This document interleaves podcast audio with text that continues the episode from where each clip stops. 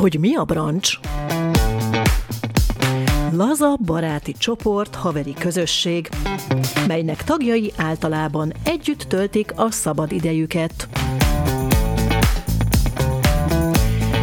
Átvitt értelemben gyülevész népség önérdek alapján összeverődött laza csoport. De bárhogyan is szóljon a tankönyvi meghatározás, a mi brancsunk négy ötvenesből és két negyvenesből áll. És arra szövetkeztünk, hogy a generációnkat leginkább érdeklő témákról beszélgessünk. Szóval, átvitt vagy tényleges értelemben, de mi vagyunk a brancs, és ez itt a Brancs Podcast. Kérjük, tartsatok velünk, hallgassatok ránk, és minket.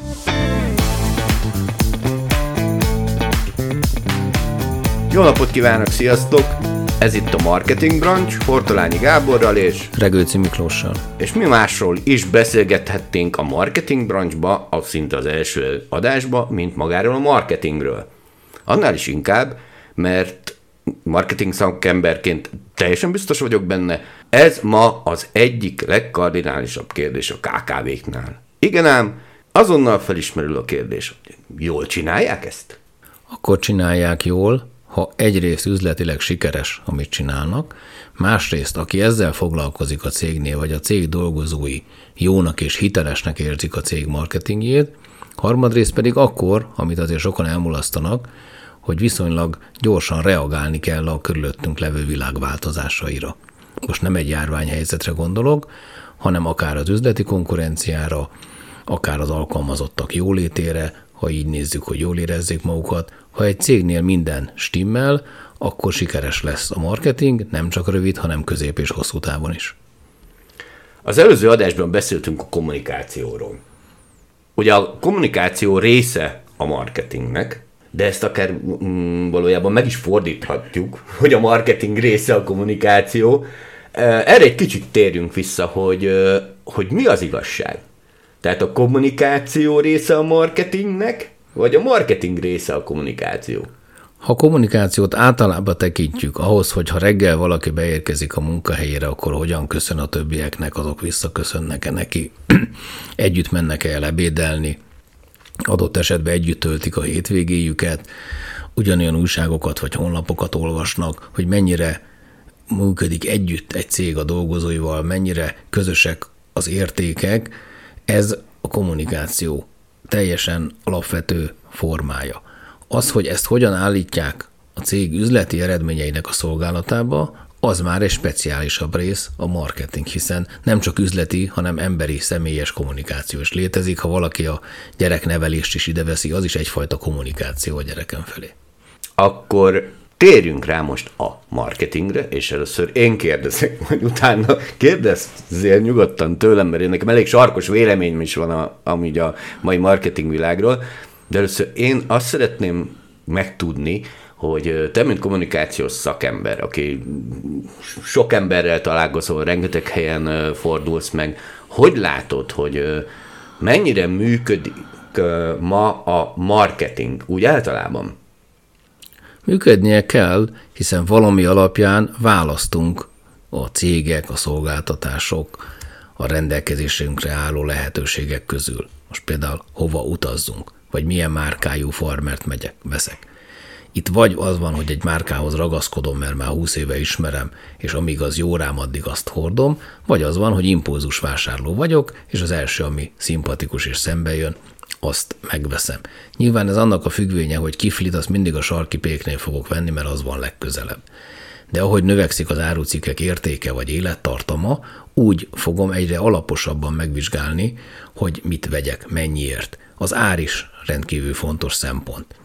De nem minden az ár. Ha valaki hosszabb távon gondolkozik, akkor lehet, hogy egy úgymond drágább termék jobban megéri, mert nem fog két év múlva tönkre menni, vagy egy póló, ami márkás, az kibír 50 mosást, a kínai piacon vett póló pedig kibír 5 mosást, de ezt mindenki el tudja dönteni a saját anyagi lehetőségének függvényébe. De a verseny, vagy autópiacot, ha mondom, gyakorlati különbség nincs a középkategóriás autók között, sem árba, sem szolgáltatásba, sem minőségbe. Mégis valamelyik sikeresebb, többet ad el, van amelyik meg kevesebbet. Aki sikeres és többet ad el, az jobban találta el a marketing szakmát, vagy jobb marketingesek dolgoznak ott, vagy a termékének megalapozott hírneve van, amit még egy-egy baj sem tudott elrontani. Na itt álljunk meg egy pillanatra, mert én szerintem itt a, a, a kulcsmondat, vagy kulcs szó, az a, a jobb marketinges. Van-e jó, vagy jobb, meg rosszabb marketinges szerinted ma a piacon? Én ebben szintén sarkosan szeretek fogalmazni, szerintem a többsége kókler. Aki azt hirdeti magáról, hogy mindenhez ért, az valójában persze semmihez nem ért, de itt ezen a piacon, akiket én látok, amilyen tapasztalatokkal jönnek hozzám, sajnos nagyon-nagyon sok az úgymond látszólag eredményes vagy látszólag sikeres, de valójában nem ért hozzá, elolvasott egy könyvet vagy kettőt, lehet, hogy van is néhány ügyfele a baráti ismerősi köréből, de ez egy nagyon-nagyon veszélyes dolog, hiszen egy rossz marketing el is ronthat egy terméket, amiből nagyon-nagyon nehéz utólag kijönni. Megrendelő oldalról még azt látom, hála Istennek, hogy nem úgy keresnek már marketingest, hogy a főnök szól a titkárnőjének, hogy te nincs valami ismerősöd, és akkor odahozza az unokatestvéred, aki elolvasott egy kiadványt valamikor három éve, és abból próbál építkezni. Tehát itt is hál' Istennek elindult egyfajta tudatosabb keresés, a piacon nagyon nagy a verseny, és ha valaki ebbe belenyúl, akár jól, akár rosszul, az egész üzlete múlhat rajta. Itt azért azt remélem tudod, hogy a Kókler szó miatt a fél marketing szakma akar majd bennünket megölni, de hát ezt mondjuk szerintem fel fogjuk tudni vállalni, vagy valahogy túl fogjuk élni, mert amúgy én is azt gondolom, így lassan 18 év, főleg webmarketing tapasztalattal a hátam mögött, hogy, hogy az a nagyon nagy probléma, a marketing képzés ugye létezik. De már a webmarketing képzés nem feltétlenül létezik, tehát nincs teljesen lespecializálódva a dolog. A fő-fő probléma viszont az, hogy a megrendelő oldal, és többek közt ezért van a rengeteg csalódás, és ezért él meg a kvázi rengeteg kókler, mert hogy a megrendelők nem tudják, hogy valójában ki a marketinges, mi a dolga, mi a feladata, és mit kell megcsinálnia. Erről szerintem beszélgessünk pár szót. Én úgy keresnék erre alkalmas ember céget, hogy megkérdezném, hogy légy szíves, mondd el az elmúlt 10-15 év referenciáidat. Mibe vettél részt, hol sikerült, mint sikerült? Állj, ez, ebben most nem értek egyet. Tehát a ref- referencia, főleg ebben a mai rohanó világban és ebbe a mai rohanó webmarketing világban nem feltétlenül szükséges, hogy, hogy, hogy nagyon hosszú legyen, meg széles. Nem azt mondom, hogy nem kell, nyilván. Tehát ez, ez, erről szó nincs. Én azt vettem észre, és azt látom, és nem titkolom, hogy én is buktam bele olyan megrendelésekbe, amit egyszerűen nem tudtam megcsinálni. És amikor ezt elkezdtek elemezni, hogy miért, Hát nyilván ki a hibás a marketinges, tehát nem, nem kérdés, hogyha valami nem működik, akkor az első a marketinges a hibás. Aztán amikor ö, elkezdtük jobban elemezni, akkor azért előjönnek olyan kvázi csontvázak a szekrényből, és ezért kérdeztem, hogy szerinted ki a jó marketinges, meg hogy mi a feladata, mert hogy ö, az elemzés után azt mutatta meg, hogy haló, kezit csókolom, nem a marketinggel volt a baj, hanem a termékkel, meg a terméknek az árával. És saját példa, én hiába küzdöttem, hogy ezen próbáljunk változtatni, nemleges volt a válasz, és innentől meghalt a dolog. Ezzel mit lehet kezdeni? Ezzel azt lehet kezdeni, hogy én, mint marketinggel foglalkozó, csak olyan megbízást vállalok el, amiben én is hiszek. És tudom azt, hogy ez a termék, vagy ez a szolgáltatás sikeresen eladható. Ha én nem hiszek benne, akkor erre mondanám azt, hogy akkor kókler vagyok, hogyha elvállalom, mert ha én se hiszek benne, akkor, akkor miért csinálom? Tehát itt egyfajta kölcsönös bizalom és együttműködésre van szükség. A marketingesnek, ha ért hozzá, szabad kezet lehet adni. Ha nem ért hozzá, akkor minden lépést egyeztetni kell az ügyvezetővel, vagy a tulajdonossal, vagy aki erre ráfordít. Én általában azt szoktam csinálni, amikor egy-egy ilyen megkeresés érkezik, hogy egy úgymond étlapot tárok elé, mennyi pénzed van rá, mit akarsz elérni, akkor én szerintem ez a négy-öt féle út vezet hozzá. És közösen együtt elmegyünk azon az úton, amit együtt választottunk ki, együtt döntöttük el, és nyilván menet közben korrigálunk, hogyha úgy adódik, de itt egyfajta kölcsönös együttműködés szükségeltetik, és én nem akarok lenyomni a megrendelőm torkán semmit, én nem vagyok elkötelezve különféle reklámfelületeknek, hogy minden áron őt át vagy B-t vagy C-t erőltessem, hiszen ez is jellemző a szakmába, hogy azért erőltet valamilyen felületet, nem a Google-it meg a Facebookot, hanem mert onnan ő is mondjuk jutalékot kap, vagy elkötelezett arra. Ilyet nem szabad csinálni. és még, még, még mindig leragadtam a kóklernél. Nagyon. Egyrészt lássuk be, valójában a szakma ezt most már lassan egyre nyíltabban kimondja, kimeri mondani.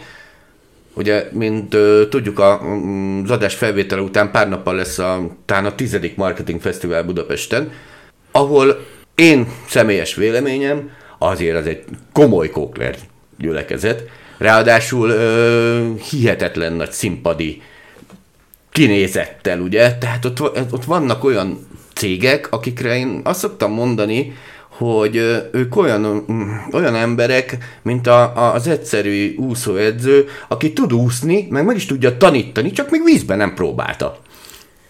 Igen, hát erre két példát hadd mondjak, ami ehhez talán kapcsolódik, akik referenciával, itt most nagyobb cégekről beszélünk természetesen, hogy ilyen-olyan fesztivált megnyert reklámfilmje. Ez egy komoly díjnak számít a marketingvilágon belül. Valójában azonban kimutatták, hogy a reklámfilm a nyertes konferencia, illetve kiállítás bármint nyertes filmnek általában semmit nem adtak el. Nagyon jó film, nagyon rendben van, nagyon jó, de nem sikerült eladni vele semmit.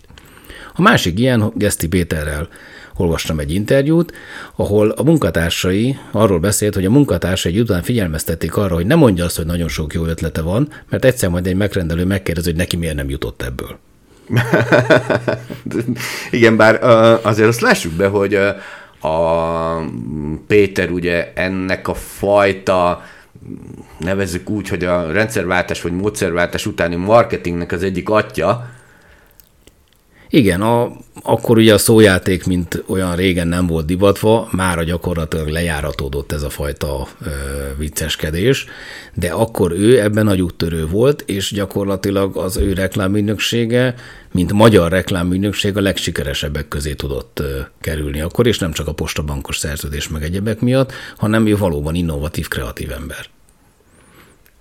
Igen, de a Péter, pontosan a Péter által képviselt mentalitás, világ, stb. stb. Az, az egyáltalán megfizethető például egy kis vállalkozónak? Megfizethető, mert nem csak 10-100 ezer milliós reklámkampányok vannak, hanem néhány százezer forintosak is, ugyanilyen hatékonysággal. Nézzük egy másik világból vett példát. Forgattak olyan dokumentumfilmet pár tízezer dollárból, vagy filmet, ami Oscar díjat kapott. Kis költségvetésű, de nem több millió dollárt ö, raktak bele, hanem mindenkinek ide visszacsatolva, amit korábban mondtam, hogy megnézem, hogy mi a termék, mi a szolgáltatás, ő mennyit szán arra, mekkora büdzséje, amivel ezzel gazdálkodik, és vagy elmondom, hogy ne haragudj, ebből a büdzséből nem tudok semmit kihozni, vagy elmondom, hogy igen, ebből ezt és ezt lehet kihozni, ezt és ezt lehet elérni, hozzátéve, hogy sajnos a marketingben vagy a reklámban garancia semmire nincs az ég a világon. Igen, ezt nagyon fontos kiemelni, hogy, hogy és naponta találkozok én is vele, mint marketinges, ez nem úgy működik, ugye, hogy Béla bemegy a fakocka boltba, vásárol egy fakockát, elmegy az irodájába, leteszi, és negyed óránként ö, egy picit játszik vele, forgatja, és soha nem romlik el. A marketing az én szerintem szinte olyan, mint egy élő szövet, amit hogyha ha, ha nem táplálsz, ha nem foglalkozol vele, nagyon fontos, hogy nap mint nap nem foglalkozol vele, akkor bizony el fog romlani, és nem fog működni, és akkor ilyen, ilyenkor szokott jönni szintén újra az, hogy hát mi elromlott, akkor menjünk a marketingeshez. De biztos, hogy a marketingeshez kell menni? Jó az élőszövet példa, most gondoljon mindenki a saját bőrére. Ha nem foglalkozik vele, nem ápolja, nem borotválkozik, nem keni, akkor hamarabb meg fog ráncosodni, és hamarabb lesz koszós, ápolatlanabb. Tehát ha egyszer kitaláltunk egy szolgáltatást, és az elindult és működött, itt nagyon fontos a folyamatos visszacsatolás. Nem csak a vevők részéről, hiszen megvesznek, tegyük fel egy terméket sokan, jön az, hogy ha mégis van valami panasz, mégis van valami gond, akkor azt megfelelően kezeljük. Tehát a folyamatos karbantartása, akár az reklámnak, akár a szolgáltatásnak a megújulása nem napi szinten foglal, kell ezzel foglalkozni nyilván, de adott esetben pár hét, pár hónap után áttekinteni, hogy mi sikerült, mi nem sikerült, mire jöttek többen, mit vettek kevesebben, melyik felület hirdetése volt hatásos. Itt nagyon fontos, hogy amit én szintén szoktam javasolni, hogy különítsük el adott esetben, hogy honnan jött a vevő. A Google-ról jött a vevő, a Facebookról jött a vevő, az óriás plakátról jött a vevő, vagy az újsághirdetésből jött a vevő. Erre megvannak a technikák, hogy lássuk azt, hogy melyik volt ezek közül mondjuk a leghatékonyabb az adott időszakban. Igen, a technikák megvannak valóban, csak megrendelői oldalt, Isten igazából, kb. ez tized másodpercet nem érdekli. Megint egyéni tapasztalatokról fogok beszélni. Ugye mi szakmai körökben beszélünk konverziókról, meg látogatottsági számokról, meg a, a, a mindenről is, tehát annyira nagy csodákat lehet felépíteni a mögé, a, a kvázi marketing mögé, hogy, hogy az egyszerű ember csak ül és néz, hogy hú, mekkora nagy csoda. Még az egyszerű vállalkozó, tudod, mit csinál? Semmi mást. Gyerekem, mennyi pénz jött be? És ez az, egy, ez az egy konverziója van. Ez így van, de ezt ugye az együtt gondolkodásra mondom, hogy tegyük fel, én nem tudom eldönteni, még szakemberként se, hogy a négyféle hirdetési út közül melyik lesz a leghatékonyabb, mindegyikre költünk 25-25-25 százalékot a büdzséből. Ha ezt folyamatosan nézem és visszacsatolok egy hónap múlva, vagy két hónap múlva kiderül, hogy melyik volt a hatékonyabb út, nagyon jó, akkor a büdzsé nagyobb részét oda csoportosítjuk, többivel is foglalkozunk, nem tűnünk el. Erre mondtam a közös gondolkodást és az együttműködést, hogy ami régi közhely, hogy a reklámra kidobott, a reklámra elköltött pénz fele, az kidobott pénzre, senki nem tudja, hogy melyik fele. Ez sem igaz most már, mert azért lehet tudni, utólag persze mindenki okos, hogy mi volt felesleges, meg mi jött be, meg mi nem jött be, de én erre inkább azt szoktam mondani, egy átlag terméket beszélve, hogy inkább söréttel lövünk, és akkor valakit majd eltalálunk, mint hogy csak egy valamit kipécézünk, és arra költünk mindent, és csak azt erőltetjük. Ezt kezdetbe sokkal jobb, a sok kicsi sokra megy. Ez egy nagyon érdekes dolog, amit most mondtál, mert uh, rengeteg olyan egy termékes webáruház van, ahol abszolút nem söréttel lőnek, és valójában azokat az egytermékes web, webáruházakat marketingesek építik fel, és semmi másról nem szól a dolog, mint hogy abból az egy termékből a lehető legtöbbet a lehető legrövidebb idő alatt eladni. Nem ellentmondás ez egy kicsit? Erre mondtam, hogy ez cég, meg termék, meg szolgáltatás függő. Ha én tegyük fel Riedel poharat árulok, és én a Riedel pohárba én adom a legjobb árat, mert én akarok a legkevesebbet keresni rajta, akkor azt meg fogja találni az árgépen vagy az árukeresőn keresővevő azonnal bármiféle reklám nélkül. Ott maga az ár a reklám. Tehát létezhetnek olyan esetek, hogy tényleg valaki csak egy dolgot árul, picit alá megy a piaci árnak, és ő fogja a legtöbbet eladni. Ez nem, mark, ez nem általában marketing szakma kérdése, ha csak a marketing szakmához oda nem vesszük azt, hogy milyen áron érdemes eladni, mert úgy lesz sikeres. Ez szerintem ugyanúgy része a szakmának, ehhez viszont kell az együttműködése a tulajdonosokkal. Hát ez annyira része a szakmának, csak mm, itt megint valamelyik oldalt edukálnunk, edukálni kell majd valakinek, nem feltétlenül, hogy ez a mi feladatunk, de ugye, hogyha jól belegondolunk, akkor a marketingnek van al- négy alapvető része, ugye az első maga a termék. Én akkor, amikor egy, felkérnek egy megbízásra, és itt gyorsan tegyük hozzá, itt a termék nem feltétlenül a fakocka, mert itt a termék lehet ugye mondjuk egy kertépítő is, meg, meg, meg egy pohár is, tehát meg, meg mindenféle szolgáltatás is valójában termék. Tehát, hogy az első a termék. Lássuk be, hogy ma Magyarországon vannak olyan termékek, amik kvázi eladhatatlanok, én szerintem. De mit mondasz erre te? Egy régi anekdota jut eszembe, ami nem csak anekdota valóság, Demján Sándor a Skála Kópnak volt a vezetője. Egyszer át a boltba, látta, hogy kiír vagy Robán Ing, 100 forint, és kérdezte az eladokat, hogy mi van. Hát azt mondja, senki nem viszi. Szólt nekik, hogy cseréljék ki a feliratot, importból visszamaradt ing 200 forintra két nap alatt elkapkodták. Ugyanazt az inget. Tehát ezt most mondhatjuk félrevezetésnek, de én azt mondom, hogy nincs olyan, hogy eladhatatlan valami, legfeljebb olyan áron próbálják eladni, amilyen áron eladhatatlan. Mindent megvesznek egy jó ötlettel, vagy egy jó marketinggel, minden eladható megfelelő áron.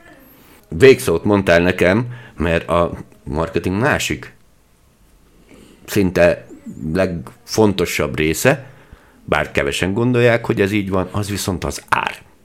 Igen. Szintén nagyon-nagyon-nagyon sok vitám van megrendelőimmel uh, arról, hogy mi kerüljön ez az adott termék, vagy ez a szolgáltatás.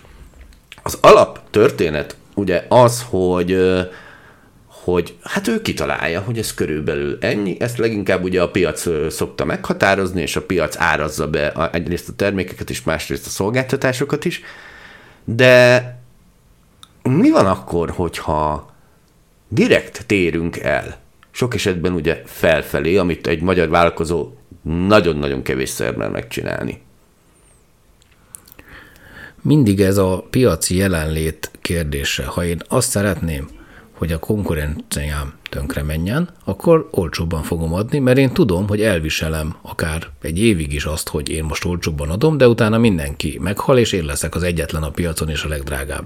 Ez például lehet az alulárazásnak egyik lehetősége. Vagy, hogy több lábon áll a cég, és valamelyik terméket olcsóban adom, akkor jönnek hozzám, és hát ha a többit is, ami az átlag vagy átlag fölött adom, akkor azt megveszem. Ugye az üzletláncok akciói erről szólnak elsősorban, hogy holnap olcsóbb lesz a Coca-Cola, bejön oda, akkor is fog valami mást is venni. A fölülárazáshoz pedig, ha mellé rak valaki valami különlegesnek tűnő, vagy ható, vagy különlegesnek eladható dolgot, akkor a fölülárazásnak sincs probléma vele, de erre sem az alul, sem a fölülárazás eredményére, aki azt mondja, hogy garanciát vállal, erre mondtam, hogy az a kókler, mert erre egyikre sem lehet előre tudni, hogy a piac hogy fog reagálni. Ja, amikor már van egy termékünk, van egy árunk, van egy marketinges, most, hogy kókler vagy nem kókler, ezt hagyjuk, és van egy együttmű, ami nagyon fontos, egy együttműködő megbízó, tehát vállalkozó. Itt jön a Másik nagyon fontos kérdés, ugye ez a reklámozás. Az a fajta reklámozás ráadásul, amit nagyon sok esetben nagyon sok vállalkozó összekever magával a marketinggel. Ugye nap mint nap lehet raj, ö, találkozni vele a megfelelő Facebook csoportokba, és vagy ö, mindenféle ö, egyéb megkeresésekbe, hogy ő marketingest keres. És valójában hát majdnem 7 másodperc múlva kiderül, hogy nem, ő csak a Google-ba, meg a Facebookba szeretne reklámot, és akkor meg szoktam tőle, kérdezni, hogy hát miért gondolja, hogy ez a marketinges, akkor a válaszok szinte folyamatosan az, hogy hát mert hogy a Google-ba, meg a Facebookba ezt olvasta. És én ezen, ezen folyamatosan és állandóan rácsodálkozom erre a dologra, és innentől azért megértem azt, amikor azt mondod, hogy kókler, mert hát bizony ezek a kóklerek írják kvázi ezeket a megtévesztéseket. De térjünk vissza magára a kérdésre, hogy tehát amikor már van termékünk, van árunk, van megfelelő együttműködésünk, mennyire fontos a reklám? Hát itt jön az egésznek a sikere vagy sikertelensége. Lehet egy termék nagyon jó, nagyon jó áru, de ha rosszul reklámozom, vagy tévesen, akkor nem lesz üzletileg sikeres. Viszont is igaz valamennyire, tehát lehet egy termék rossz áru meg rossz, és sikeres reklámmal valamennyi részeredményt el lehet érni, ott a hosszú távú siker nem garantált, de ha ezek a körülmények szerencsésen együtt állnak, hogy van egy együttműködő cégvezető, van egy hozzáértő marketinges, jó a termék, jó a szolgáltatás, akkor azért a sikerre nagyobb esély van, mint ezek nélkül. És akkor az utolsó kérdés, vagy az utolsó témakör, ami amúgy és szinte már alig tudják föl a megrendelői oldalon, az az, hogy szerinted egy marketingesnek, tehát most nem PPC szakemberről beszélek, meg reklám szakemberről, szerintem erről csináljunk majd egy másik adást, mennyire kell beleszólni a magába a forgalmazásba, a forgalmazás menetébe, ami ugye már kicsit már a szélsz irányba viszel bennünket, itt erre mondtam, hogy ha minden osztály, minden részleg együtt működik, együtt dolgozzuk ki azt, együtt hisz a sikerbe. Van olyan termék, ami fontos, hogy egy napon belül megkapják az emberek. Van olyan termék, ami abszolút mindegy, hogy egy vagy két héten belül érkezik, mert nem ez a célja az egésznek. Budapesten volt egy borkiszállítással akarni foglalkozó cég, több száz milliót beleöltek, ő vállalta, hogy négy órán belül bármilyen bort kivisz. A cég összedőlt, nem csak emiatt, de például erre nem volt igény, hogy valaki négy órán belül megkapja azt a speciális bort. Ők nem jól mérték fel ezt a piacot, és be is csődölt ez a fajta vállalkozás. Úgyhogy egyébként az ezt finanszírozott üzletember más üzletágokban nagyon sikeres volt. Tehát soha nincs garancia úgymond semmire. De a szolgáltatás, illetve az innen jövő visszacsatolás, az, az mindent tönkre tehet. Tehát, hogyha megígérem, hogy ott van négy napon belül, de még sincs ott négy napon belül, akkor az nyilván akár jogi meg egyéb útra is terelheti, de a cégnek az a rossz hírét kelti. Tehát itt a teljes folyamatot végig kell kísérni, a gyártó sortól kezdve a panaszkendezeléssel való foglalkozásig. Én akkor most azt mondom, hogy ezt az adást, ezt kvázi bevezetésnek szánjuk, és a következő marketing branchba foglalkozzunk a magyar KKV marketing rögvalósággal, mert azért azt lássuk be, hogy most elég szépen úgy megfogalmaztunk dolgokat, de ez azért a gyakorlatban nem ennyire így működik. Úgyhogy én azt javaslom a kedves hallgatóinknak, körülbelül egy hét múlva várják a következő podcast adásunkat, amely a magyar marketing rögvalóságról fog szólni. Mára ennyi volt a mi kis brancsunk. De legközelebb újabb érdekes témákkal és remélhetőleg provokatív beszélgetésekkel jövünk.